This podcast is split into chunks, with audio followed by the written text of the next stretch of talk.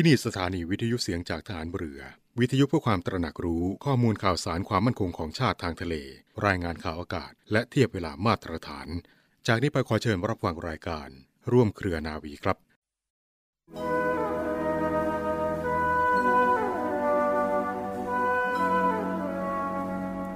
คนเราทุกคนก็อายุมากขึ้นทุกวันหนึ่งวันสองวัน ก็อายุมากขึ้นหนึ่งวันสองวัน จะต้องฉุดจิตใจให้แข็งแรง ให้ไม่มีความวุ่นวาย สามารถที่จะเลือกทำอะไรต่ออะไรด้วยความระมัดระวัง คือ คิดด้วยสติสัมปชัญญะที่ดี อันนี้ก็เป็นข้อสำคัญ พระราชดำรัสของพระบาทสมเด็จพระบรมชนกาธิเบศรมหาภูมิพล อดุลยเดชมหาราช บรมนาถบพิตร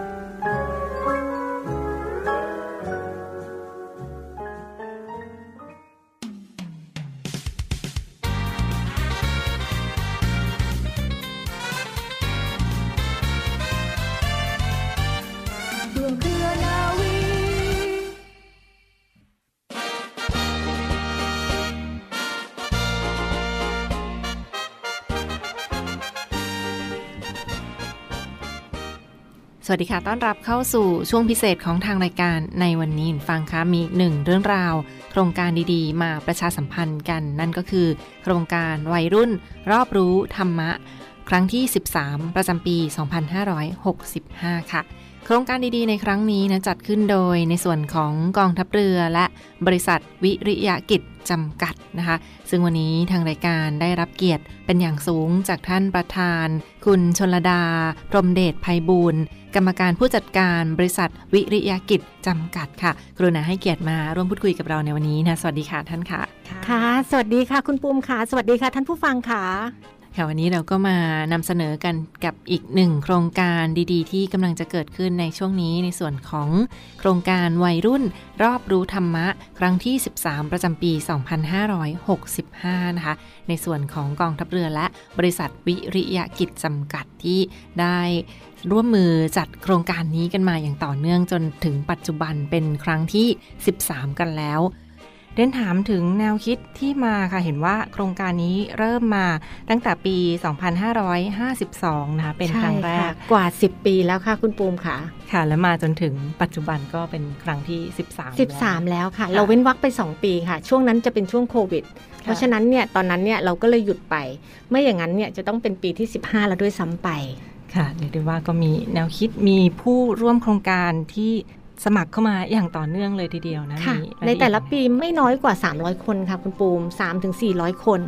แนวคิดตอนนั้นเนี่ยเรียนได้เลยว่าจริง ๆ แล้วเนี่ยไม่ซับซ้อนค่ะประโยคเดียวเลย อยากให้เด็กและเยาวชนหันมาสนใจธรรมะมากขึ้น เราอยากปรับแนวคิดค่ะ ในเรื่องของการให้ทุนการศึกษา เปลี่ยนจากการที่จะเลือกเด็กที่มีคะแนนดี มาเป็นการผ่านข้อเขียนจากการอ่านทำความเข้าใจหนังสือธรรมะดูบ้าง แล้วที่สำคัญนะคะ พวกเรามั่นใจว่าโครงการวัยรุ่นรอบรู้ธรรมะเนี่ยด้วยดีไซน์หรือการออกแบบของมันเนี่ย จะออกแบบมาเพื่อให้เด็กและเยาวชนหันมาสนใจธรรมะมากขึ้น ประกอบกับค่ะตอนนี้ค่ะน้องปูมค่ะเราทราบกันดีอยู่แล้วนะว่าปริญญากับปัญญาเป็นคนละเรื่องเดียวกัน เพราะฉะนั้นเนี่ยหลายคนที่เราพบเห็นนะคะ คนที่มีดีกรีความรู้สูงสูงเนี่ย ไม่ได้หมายถึงว่าจะสามารถนำพาชีวิตผ่านอุปสรรคได้เสมอไป แล้วก็อีกประการหนึ่งปฏิเสธไม่ได้เลยนะคะว่าปัจจุบันเนี่ยมีพระสงฆ์และคารวะจำนวนไม่น้อยทีเดียวที่สามารถเรียบเรียงและสรุปพระธรรมคำสอน จากพระไตรปิฎก ทำให้เป็นภาษาเข้าใจง่าย ไม่ได้มีภาษาบาลีให้ชวนงง หลายเล่มชวนอ่านชนิดเรียกได้ว่าไม่สามารถที่จะละสายตาได้ด้วยซ้ำไปค่ะ โดยเฉพาะเล่มที่ในปีนี้ที่เรานำมาใช้นะคะ ต้องขอกราบอนุโมทนามายังคุณดังตริน หรือคุณสลันไมตรีเวทด้วย ที่ได้มอบหนังสือให้พวกเรานำมาใช้ในกิจกรรมจำนวนถึง 300 เล่มค่ะ หนังสือปีนี้นะคะ คุณปูมชื่อว่ามีชีวิตที่คิดไม่ถึงฉบับคู่มือเกมกรรม เราใช้ในโครงการนี้ รับรองว่าเป็นหนังสือที่น่าสนใจทีเดียวค่ะค่ะเรียกได้ว่าก็ในแต่ละปีเราจะคัดเลือกแต่ละเล่มมาแตกต่างกันไป แตกต่างกันค่ะ ในอดีตที่ผ่านมาก็จะมีหนังสือของพระอาจารย์ววชิระเมธีบ้างของคุณดังตรินบ้าง แล้วหลาย ๆ ครั้งเนี่ยก็จะพบเห็นว่าครั้งแรกอะค่ะในปี 52 พูดถึงเมื่อสักครู่นะคะ พี่ปุ๋ยเคยพบกับผู้ปกครอง ปรากฏว่าตอนนั้นเนี่ยหลังจากที่เด็กได้รับคัดเลือกเลตติ้งคือเด็กมาสอบข้อเขียน เราจะเลือกร้อยอันดับแรกให้ได้ทุนน่ะนะคะ ผู้ปกครองเข้ามาบอกเลยว่า ลูกเขามีความคิดเปลี่ยนไปในการเลือกหนังสือในร้านหนังสือ จากเดิมเนี่ยก็จะเลือกหนังสือการ์ตูนเลือกหนังสือนิยายในการอ่านเล่น ตอนนี้หลายๆ คนเนี่ยบุตรของเขาเนี่ยเริ่มหันมาเลือกหนังสือธรรมะอ่านแล้วค่ะ รียกได้ว่าก็เป็นผลสำฤทธิ์ที่ตามมาจากโครงการนี้มากเลยทีเดียวนะธรรมะนั้นก็ช่วยทั้งขัดเกลาจิตใจแล้วก็ช่วยในการเสริมสร้างสิ่งดีๆ ให้กับชีวิต ดังนั้นก็เป็นส่วนหนึ่งดีๆ ที่กระตุ้นค่ะให้น้องๆ เยาวชนมาศึกษาธรรมะมากยิ่งขึ้นด้วยค่ะนั่นเองนะคะค่ะ และเห็นว่ามีเป้าหมายของโครงการมีกลุ่มเป้าหมายที่จะคัดเลือกเข้ามาสอบในโครงการวัยรุ่นค่ะรอบรู้ธรรมะเหมือนกันด้วยทุกปีเลยค่ะ ก็คืออายุระหว่าง 13 ปีถึง 18 ปีนะคะค่ะสาเหตุที่เราเลือก 13ถึง18 ปีเนี่ยจะเห็นได้ว่าเป็นช่วงที่เด็กเริ่มโตเป็นผู้ใหญ่ละ เริ่มเป็นวัยรุ่นละ เริ่มมีความคิดเป็นของตัวเอง คุณพ่อคุณแม่เริ่มควบคุมยากละ เราก็เลยเลือกกลุ่มนี้มา แต่ท่านผู้ฟังไม่ต้องกังวลนะคะ จะเห็นว่า มันกว้างมากระหว่าง 13 ถึง 18 ปีเนี่ยในการแข่งขันนะนะคะ เราจะแบ่งเด็กออกเป็น 2 กลุ่มด้วยกัน ก็คือ 13 ถึง 15 จะแข่งระหว่างอายุเท่านี้ด้วยกัน แล้ว 15 ขึ้นไปถึง 18 ก็จะแข่งด้วยกันค่ะนั่นก็เป็นในส่วนของคุณสมบัติสำหรับน้องๆที่จะสมัครเข้ามาเป็นส่วนหนึ่งกับโครงการวัยรุ่น รอบรู้ธรรมะครั้งที่ 13 ในครั้งนี้นะคะ ดังที่คุณปุ๋ยได้กล่าวไปค่ะ มีเป็นบุตรธิดาข้าราชการลูกจ้างของกองทัพเรือนะคะ ที่มีอายุระหว่าง 13 ถึง 18 ปี หรือว่าน้องๆนักเรียนชายและหญิงที่มีอายุระหว่าง 13 ถึง 18 ปี รวมทั้งแบ่งช่วงอายุด้วยนะก็ลองสมัครเข้ามาได้เช่นเดียวกันในส่วนของโครงการวัยรุ่นรอบรู้ธรรมะ ครั้งที่ 13 ในครั้งนี้ค่ะ และเมื่อสมัครเรียบร้อยแล้วค่ะก็จะไปแบ่งพื้นที่การสอบออกเป็นพื้นที่ต่างๆ เป็นหน่วยขึ้นตรงของกองทัพเรือนะคะ นั่นก็คือพื้นที่ของส่วนกลางกรุงเทพมหานคร มีกรมกิจการพลเรือนทหารเรือ และพื้นที่อำเภอสัตหีบ จังหวัดชลบุรี ดูแลโดยฐานทัพเรือสัตหีบ พื้นที่จังหวัดสงขลาการดูแลโดย ทัพเรือภาคที่ 2 พื้นที่จังหวัดพังงาและภูเก็ต ดูแลโดยทัพเรือภาคที่ 3 และพื้นที่จันทบุรีและตราดนะดูแลโดยกองบัญชาการป้องกันชายแดนจันทบุรีและตราด และพื้นที่สุดท้ายเป็นในส่วนของหน่วยเรือรักษาความสงบเรียบร้อย ตามลำแม่น้ำโขงหรือนอรขอนั่นเองค่ะ ที่จะแบ่งออกเป็นพื้นที่สนามสอบกันในครั้งนี้นะคะ ก็คือเรียกได้ว่าใกล้ที่ไหนก็ไปที่นั่น ใช่ค่ะค่ะ มาเป็นส่วนหนึ่งกับโครงการนี้กันได้นะคะ ค่ะและเห็นว่ามีการมอบทุนการศึกษาจำนวน 100 ทุน ทุนละ 5,000 บาท มูลค่ารวมกว่า 5 0 0แสนบาทเลยทีเดียวนะ ในส่วนของบริษัทวิริยะกิจจำกัดค่ะ ที่ได้กรุณามอบทุนในครั้งนี้นะคะ ก็คือเหมือนทุกปีอะค่ะ คุณปูมค่ะ ก็คือว่าเด็กสมัครเท่าไหร่เนี่ย เราก็จะให้เขาเข้าแข่งขันโดยวันสอบเนี่ย พร้อมกันทั้งประเทศ เป็นพื้นที่ที่ทางกองทัพเรือมอบหมาย เพราะฉะนั้นเนี่ยในพื้นที่เหล่านั้นเนี่ยเด็กที่ใกล้ตรงนั้นก็จะไปสอบที่นั่น จากนั้นแล้วคณะกรรมการก็จะทำการคัดเลือก โดยเราจะให้โอกาสสำหรับร้อยอันดับแรก ที่ได้คะแนนสูงสุดใน 2 กลุ่มนะคะ ในกลุ่มของ 13-15 ปี แล้วก็ 15-18 ปี จากนั้นแล้วเนี่ยร้อยอันดับนี้จะได้รับทุนการศึกษามูลค่า 5,000 บาทต่อ 1 ทุน แต่ขอย้ำนะคะ ต้องขออภัยจริง ๆ ว่าอันนี้เนี่ยเป็นกิจกรรมที่ทำร่วมกับทางกองทัพเรือ เพราะฉะนั้นเนี่ยผู้ที่มีสิทธิ์เข้าทำการสอบหรือเข้าสมัครก็จะเป็นบุตรข้าราชการกองทัพเรือ แล้วก็เป็นพนักงานที่ทำงานในกองทัพเรือ ค่ะและเรียกได้ว่าในนามของกองทัพเรือค่ะ ต้องขอบคุณทางบริษัทวิริยกิจจำกัดเป็นอย่างสูงนะคะ ในส่วนของคุณชลดาที่ได้กรุณามอบทุนการศึกษาให้กับข้าราชการบุตรธิดาข้าราชการของกองทัพเรือในครั้งนี้ และเห็นว่ามีการต่อยอดโครงการกิจกรรมอื่น ๆ ที่น่าสนใจจาก มูลนิธิชลดาด้วยมีรายละเอียดเป็นอย่างไรบ้างค่ะท่านคะอีกประการหนึ่งก็คือจริง ๆ แล้วพี่ชลดาเองก็เป็นเจ้าของมูลนิธิชลดาค่ะด้วยนะคะ จริง ๆ นี่ก็ทำคู่กันมา เพราะว่าทางคณะกรรมการและทีมงานเนี่ยจะเป็นทีมงานของทางมูลนิธิของเรานะคะ ก็เข้ามาร่วมจัดโครงการนี้ด้วย แล้วก็ในท้ายสุดเนี่ยอยากจะเรียนท่านผู้ฟังทุกท่านน่ะนะคะ อยากให้พยายามผลักดันให้บุตรธิดาของท่านเนี่ยเข้ามามีส่วนร่วมในกิจกรรมนี้ เพราะว่าประการแรกเลยหนังสือเล่มเนี้ยเป็นหนังสือที่หาไม่ได้ในท้องตลาดแล้วค่ะเป็นหนังสือที่น่าสนใจมากๆเลย แล้วก็จะให้บริบทที่น่าสนใจให้มุมมองที่น่าสนใจกับวัยรุ่น และถ้าวัยรุ่นฟังอยู่นะคะ แล้วน้องๆเป็นผู้ที่มีสิทธิ์ในการสอบครั้งนี้นะคะ พี่ไม่อยากให้พลาด เพราะว่าหนังสือที่ชื่อมีชีวิตคิดไม่ถึงหรือจริง ๆ แล้วคือเกมกรรมนั่นเองทำไมชีวิตจึงถือว่าเรากำลังอยู่ในเกมที่เรียกว่าเกมกรรม มาหาคำตอบได้จากในหนังสือเล่มนี้นะคะ เพราะฉะนั้นเนี่ยท่านผู้ปกครองและน้องๆเนี่ยถ้าวันนี้ฟังรายการแล้วได้ข้อมูลไม่ละเอียดพอนะคะ สามารถติดตามดูรายละเอียดได้ในเว็บไซต์ของกรมกิจการพลเรือนเอง แล้วก็เว็บไซต์ของบริษัทวิริยกิจจำกัดได้ด้วยเช่นเดียวกันค่ะ ค่ะและสุดท้ายนี้นะต้องขออนุญาตให้คุณปุ๋ยชลดา ได้กรุณาฝากปิดท้ายถึงคุณฟังสักเล็กน้อยขออนุญาตเรียนเชิญค่ะค่ะ ก็หวังเป็นอย่างยิ่งนะคะว่าท่านผู้ปกครองแล้วก็น้องๆ เยาวชนจะให้ความสนใจนะคะ ทางบริษัทมั่นใจว่าโครงการนี้จะสำเร็จรุ่ร่วงไปได้ ก็ด้วยความร่วมมือของทุกภาคส่วนนะคะ ก็ต้องกราบขอบพระคุณอีกครั้งมายังกองทัพเรือกรมกิจการพลเรือนทหารเรือ และหน่วยงานในสังกัดที่เกี่ยวข้องทุกท่านนะคะ มั่นใจเลยค่ะว่าอย่างน้อยน้องๆ ที่พลาดโอกาสไม่ได้รับทุนการศึกษา ก็ยังมีต้นทุนความรู้ที่ได้จากการอ่านไปพัฒนาต่อยอด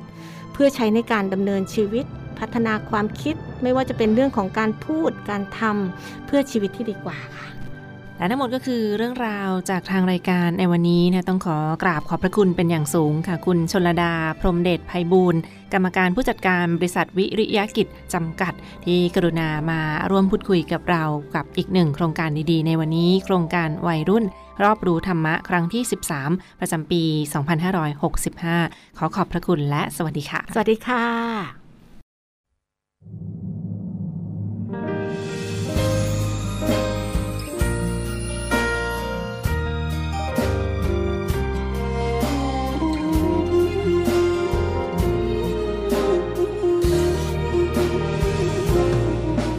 เ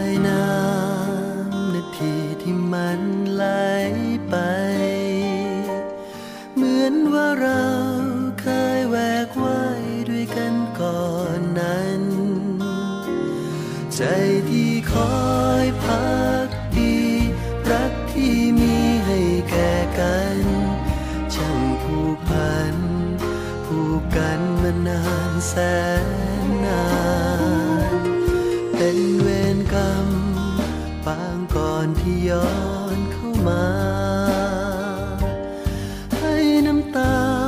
เราลังรินแทบจะสิ้นใจ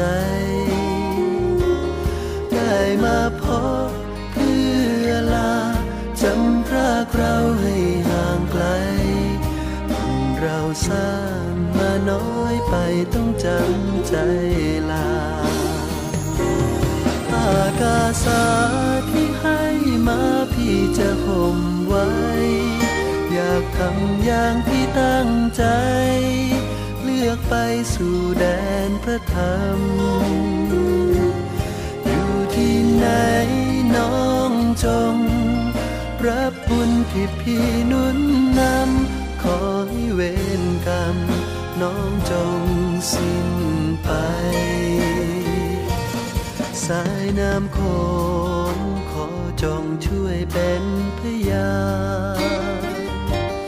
ถ้าดวงไฟขึ้นจากน้ำสองดวงวันไหน นั่นคือรักของเรา จะรักกันไม่เสื่อมคลายเกิดชาติไหน ให้เราได้รักกันเหมื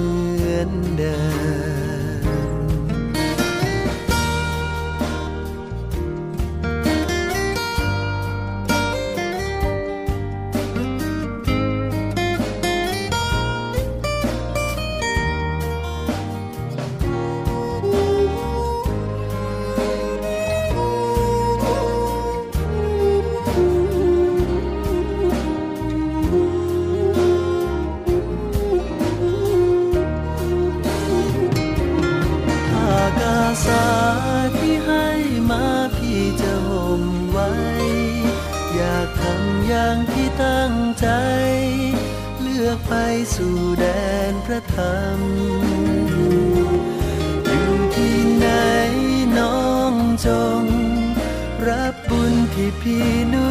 นำขอให้เวรกรรม น้องจงสิ้นไป สายน้ำโขงขอจงช่วยเป็นพยานถ้าดวงไฟขึ้นจากน้ำสองดวงวันไหน นั่นคือรักของเราจะรักกันไม่เสื่อมคลาย ให้เราได้รักกันเหมือนเดิมนั่นคือรักของเราจะรักกันไม่เสื่อมคลายเกิดชาติไหนให้เราได้รักกันเหมือนเดิม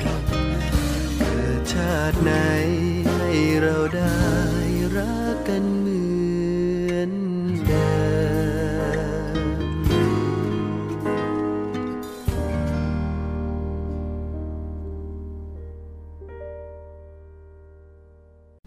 ต่อเนื่องกันที่อีกหนึ่งเรื่องราวข่าวสารเตือนภัยมาฝากคุณฟังกันนะ เป็นในส่วนของบริษัทไปรษณีย์ไทยจำกัดค่ะได้ออกมาเตือนภัยว่า มีมิจฉาชีพรูปแบบใหม่ที่ออกมาส่ง SMS แจ้งเตือนไปยังโทรศัพท์มือถือของเหยื่อ แล้วก็จะให้กดลิงก์เพื่อกรอกข้อมูลส่วนตัวและข้อมูลทางการเงินที่สำคัญทุกประเภท และส่ง SMS ข้อความไปว่ามีพัสดุของท่านตกค้าง ให้ไปชำระค่าบริการต่างๆ เหล่านี้นะนี่ก็เป็น SMS กลโกงมิจฉาชีพ รูปแบบใหม่ค่ะดังนั้น ห้ามกดลิงก์เข้าไปกรอกข้อมูลรายละเอียดโดยเด็ดขาดบริษัทไปรษณีย์ไทยจำกัดค่ะได้แจ้งเตือนกลโกงมิจฉาชีพรูปแบบใหม่ว่าเขาใช้ช่องทาง SMS หรือ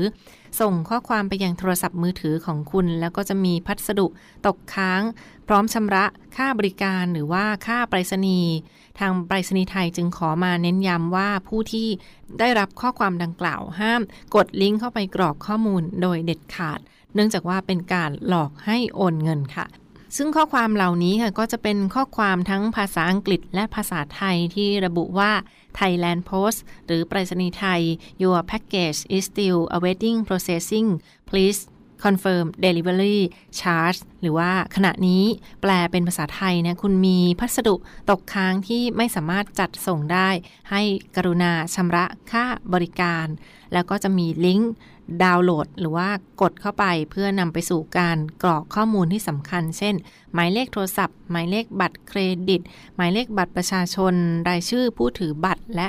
วันหมดอายุของบัตร หรือรหัสสำคัญของ ATM รหัส 3 หลักสุดท้ายเหล่านี้ค่ะ นี่ก็เป็นข้อมูลทางการเงินที่สำคัญไม่ควรจะกรอก ไปโดยไม่รู้ตัวเด็ดขาดดังนั้นก็เป็นข้อมูลที่ต้องระมัดระวังห้ามกรอกลิงก์โดยเด็ดขาดค่ะ ซึ่งรหัสข้อมูลต่างๆ ที่อยู่บนหลังบัตรเครดิต บัตร ATM หรือว่าบัตรประชาชนนะคะก็เป็นรหัสสำคัญที่เน้นย้ำว่าต้องเช็คให้ดีก่อนที่จะกรอกพร้อมด้วยจำนวนเงินที่จะชำระค่าบริการ ซึ่งหมายเลขติดตามพัสดุต่างๆ ก็เป็นหมายเลขปลอมที่มิจฉาชีพแอบอ้างขึ้นมา ซึ่งไม่ใช่ของจริงค่ะ ดังนั้นก็ห้ามกดลิงก์เข้าไปกรอกข้อมูลใด ๆ โดยเด็ดขาดนะคะซึ่งทางบริษัทไปรษณีย์ไทยจึงขอย้ำเตือนว่า ผู้ที่ได้รับ SMS หรือข้อความดังกล่าว ห้ามกดลิงก์หรือกรอกข้อมูล บัตรเครดิต บัตร ATM บัตรประชาชน หรือรหัสสำคัญทางการเงินต่างๆ เหล่านี้ค่ะ เพราะว่าจะเป็นการหลอก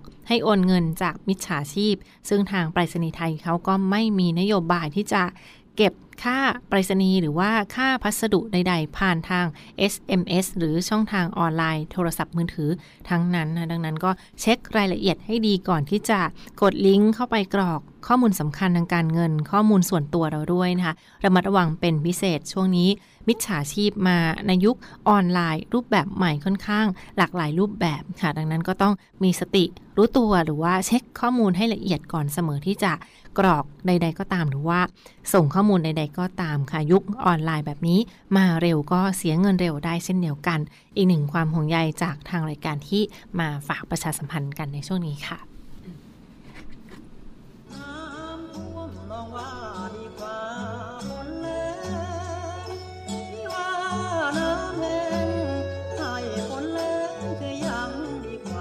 จะท่วมหรือแหลงเราจะไม่ทิ้งกัน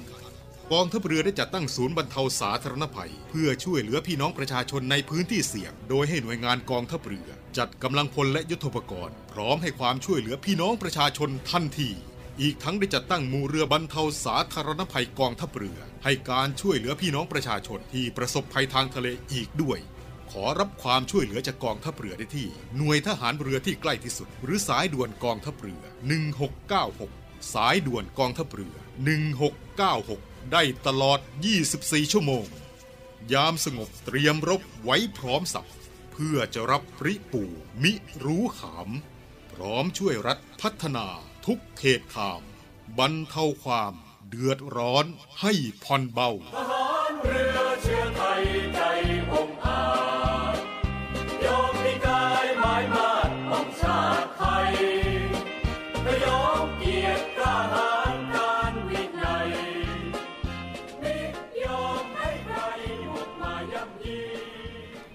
และปิดท้ายกันที่อีกหนึ่งข่าวสารภารกิจฐานเรือยังอยู่เคียงข้างพี่น้องประชาชนค่ะ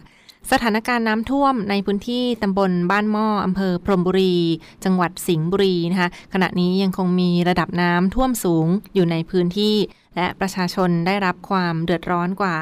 1,000 หลังคาเรือน 1,000 ครอบครัวด้วยกันนะคะ ที่ได้รับประสบปัญหาความเดือดร้อนจากภัยน้ำท่วมที่บริเวณจังหวัดสิงห์บุรีค่ะ ในส่วนของผู้สื่อข่าวเพิ่มเติมก็ได้รายงานว่าหลังจากที่มีปริมาณน้ำในแม่น้ำเจ้าพระยาไหลทะลัก เข้าสู่พื้นที่ตำบลบ้านหม้ออำเภอพรหมบุรี จังหวัดสิงห์บุรี ขยายเป็นวงกว้างนะคะ และก็ได้ไหลมาบริเวณข้ามถนนเลียบคลองชนประทาน ทางชนประทานก็ยังได้มีการติดตั้งเข้ามาช่วยเหลือประชาชนในพื้นที่หลากหลายหน่วยงานด้วยกันค่ะ รวมทั้งในส่วนของกองทัพเรือนะคะโดยศูนย์บรรเทาสาธารณภัยกองทัพเรือ ที่ได้จัดกำลังพลเจ้าหน้าที่ฐานเรือเข้าไปช่วยเหลือบรรเทาความเดือดร้อนให้กับพี่น้องประชาชนในพื้นที่ ศูนย์บรรเทาสาธารณภัยกองทัพเรือ ได้จัดกำลังพลจากเจ้าหน้าที่ฐานทัพเรือกรุงเทพ และกำลังพลจิตอาสา และสนับสนุน เรือท้องแบน เป็นเรือไฟเบอร์กลาสจำนวน 4 ลำ รวมทั้งกำลังพลในพื้นที่นะคะขนย้ายอุปกรณ์ที่จำเป็นเข้าไปช่วยเหลือพี่น้องประชาชน ในพื้นที่ประสบภัย น้ำท่วม ตำบลบ้านหม้ออำเภอพรมบุรี จังหวัดสิงห์บุรีที่ผ่านมาค่ะ จากการที่ได้รับประสานการขอรับสนับสนุนกำลังพลอุปกรณ์ และยุทโธปกรณ์จากกองทัพเรือ เพื่อเข้าไปช่วยเหลือพี่น้องประชาชน ที่ได้รับความเดือดร้อนจากเหตุน้ำท่วม เนื่องจากมีปริมาณน้ำในแม่น้ำเจ้าพระยาเพิ่มสูงขึ้น และเอ่อล้นท่วมบ้านเรือนของพี่น้องประชาชน เส้นทางถนน หนทาง การจราจร และพื้นที่ทำการเกษตร ในส่วนของกองทัพเรือค่ะทันทีที่ได้รับการประสานงานก็มีการประสานงานจากศูนย์บรรเทาสาธารณภัย กองทัพเรือฐานทัพเรือกรุงเทพนะคะเข้าไปช่วยเหลือพี่น้องประชาชนในพื้นที่ ซึ่งมีการแจกจ่ายทั้งอุปกรณ์ที่จำเป็น และมีการสนับสนุนเรือท้องแบนนะคะเป็นเรือไฟเบอร์กลาสจำนวน 4 ลำ ซึ่งก็ลำเลียงผ่านการขนย้ายขึ้นรถบรรทุกขนาดใหญ่นะคะ และพลขับลำเลียงกำลังพลและเรือท้องแบนเข้าไปแจกจ่าย ที่ผ่านมาค่ะก็ได้ลำเลียงผ่านบริเวณโรงเรียน พรมบุรี รัชดาพิเศษจังหวัดสิงห์บุรีนะคะ และในส่วนของฐานทัพเรือกรุงเทพรวมทั้งก็มีการประสานสนับสนุน เนื่องจากว่ามีระดับน้ำในแม่น้ำเจ้าพระยาเพิ่มสูงขึ้น ดังนั้นก็มีการประสานงานจากหน่วยงานใกล้ชิดที่อยู่ในพื้นที่ต่อไปค่ะ ซึ่งนอกจากเรือท้องแบนเข้าทำการช่วยเหลือในเบื้องต้นแล้วค่ะ ก็ยังมีการวางแนวกระสอบทรายเพิ่มเติม และทำคันกั้นน้ำที่บริเวณคลองมหาราช ด้วยนะคะทำคันกั้นน้ำที่บริเวณคลองมหาราช และแนวกระสอบทรายเพิ่มเติมเพื่อบรรเทาปัญหาความเดือดร้อน ปัญหาอุทกภัยในพื้นที่จังหวัดสิงห์บุรีต่อไปค่ะ เหตุด่วนเหตุร้ายใด ๆ ยังประสานมาได้เพิ่มเติมโดยตรง เช่นเดียวกันที่สายด่วน ศูนย์บรรเทาสาธารณภัยกองทัพเรือโทร1696 สายด่วนกองทัพเรือโทร1696 ได้ตลอด 24 ชั่วโมงค่ะ และทั้งหมดก็คือเรื่องราวจากรายการร่วมเครือนาวีที่มาฝากทุกท่านกันในวันนี้ ขอขอบคุณที่ติดตามรับฟังนะคะ ดิฉันนาวาโทหญิงจิรัชยาศรีอรุณและเรือเอกจรันแสงเสียงฟ้าลาทุกท่านไปก่อน สวัสดีค่ะ